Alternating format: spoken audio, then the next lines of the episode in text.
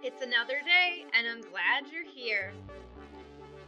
Welcome back to Iowa's Newsworthy Past.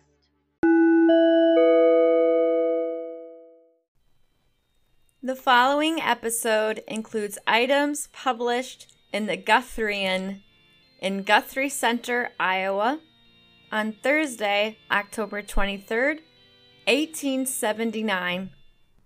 Holstein cattle. We noticed at the state fair a considerable exhibition of this breed of cattle. This breed originates in the Duchy of Holstein, Holland. It is their native country that they take their name. The Holsteins have long been famous for their dairy qualities. Individual cows have been known to yield as high as 48 quarts of milk per day. The economical Dutch farmers would not cling so tenaciously to this breed of cattle if they were not a profitable variety. They not only are spoken of for their excellent dairy qualities, but they are large, sizable animals, and we should judge mild tempered and kindly matured.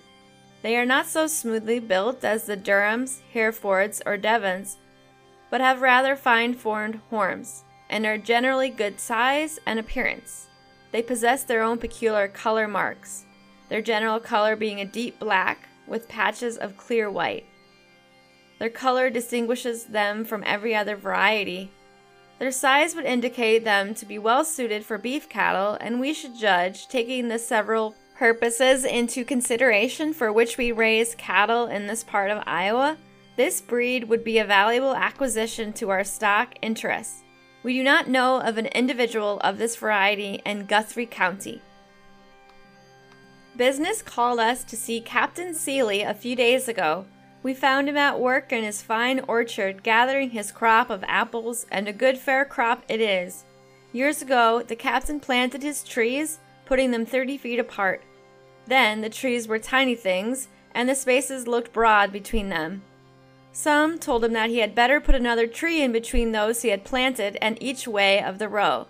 He yielded to their advice only to regret it ever since.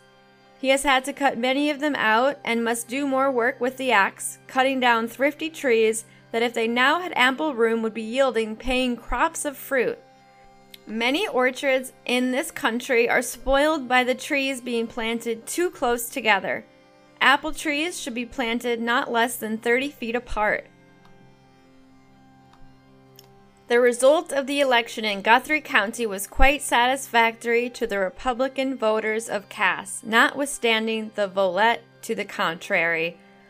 The following conversation occurred on our streets after the news came in. Greenbacker to Democrat. How has the election gone? It's gone to hell. Is Miller elected? Yes. Is Harriet elected? The whole damn ticket is elected. The amount of sympathy that was exhibited was wonderful. Educational Department 51 scholars have been enrolled at the county high school this term thus far. There are more than two months of school yet in the fall term of the county high school. If you are ready to enter, do so at once. Do not wait until the beginning of the winter term, but enter now. The tax levied for the support of the county high school during the coming year is a quarter of a mill. Find out exactly what your assessment is and see what it costs you to sustain the cause of higher education in Guthrie County. Give the county high school the support of your encouragement and hearty cooperation. Send your children there. The school is doing excellent work. It has entered on the beginning of a most prosperous and useful career. Help it along all you can. There are no colleges or schools of a high grade within a great many miles of Guthrie County. The county high school has no rival in this part of the state, and rightly sustained by the people of Guthrie County, it will soon be the acknowledged center of intelligence and education in this part of the state. Guthrie items Greenbackers are still sick, and in 1880 they will be sicker.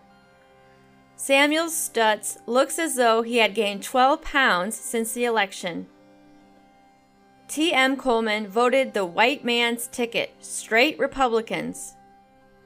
Hooray for that other fellow. Charlie Crabb came back into the old ranks and voted the white man's ticket.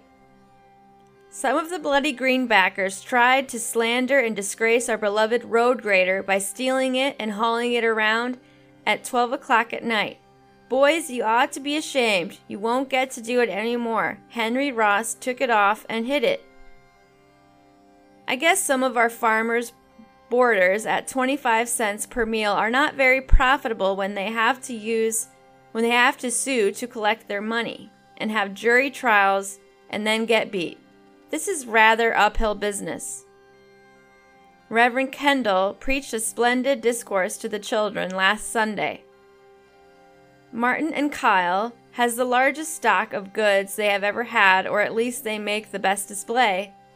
I think we have two as good dry goods stores as there is in the county. C.A. McCoy is crawling up gradually and sure. He has put in a few dry goods to accommodate his customers. Stray notice. Strayed away in July last, a sorrel mare, four years old last spring, of small size, a white strip in her face, hind feet white, the hind legs white above pastern joints, and one white forefoot. A liberal reward will be given for the mare, or for information where else else may be found. Jas Stover, Guthrie Center, Iowa, October 23, 1879. Mr. W. H. Taylor removed his family to make their home in Panora for the present, as he is now engaged in the wagon making business in our neighboring town. We hope they will enjoy life in Panora and return to this town in time to help us celebrate the arrival of the train on our new railroad. Recently, we enjoyed for a night the generous hospitality of T. M. Coleman, Esquire, one of the pioneers of Guthrie County. Mr. Coleman came on to Beaver in the fall of 52. He then had $10, a team of horses and wagon, a good wife, and what household stuff they had brought with them from Indiana.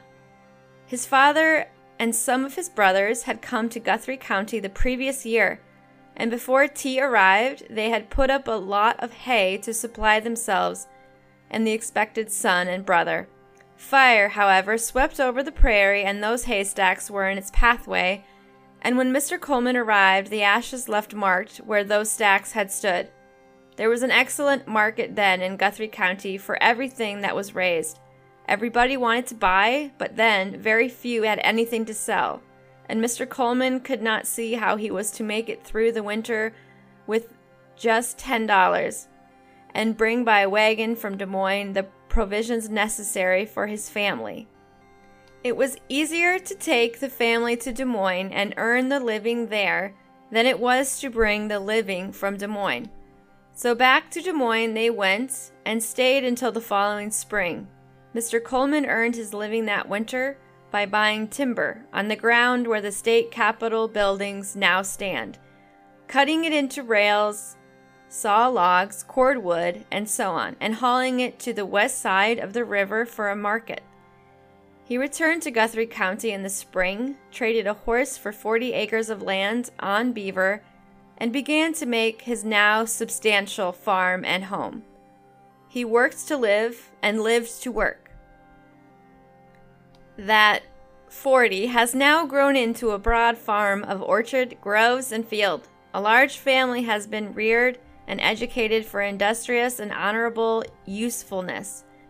The older sons are now settled on their own farms, farms that they have made through those years of financial pressure, and the history of the family proves that patient industry combined with the proper economy in the use of its earnings will always bring success. Petitions are now being circulated through several of the townships interested in our railroad for the call of the elections to vote tax. In this, the petitions have been circulated and notices are out for the election. In Valley, Seeley, and Baker townships, the people will be asked to vote a 5% tax. This is the highest tax any township can vote under the law and nothing less than a 5% tax is in those townships will raise the amount of money required to get the road. Sabbath morning, the silence of the morning was broken by the sad voice of the death knell, carrying the sad intelligence to the people that one of their number had fallen a victim to the remorseless sin of death. About 3 o'clock a.m., Michael Lennart departed this life, aged 62 years, 6 months, and 4 days. His disease was dropsy of the heart.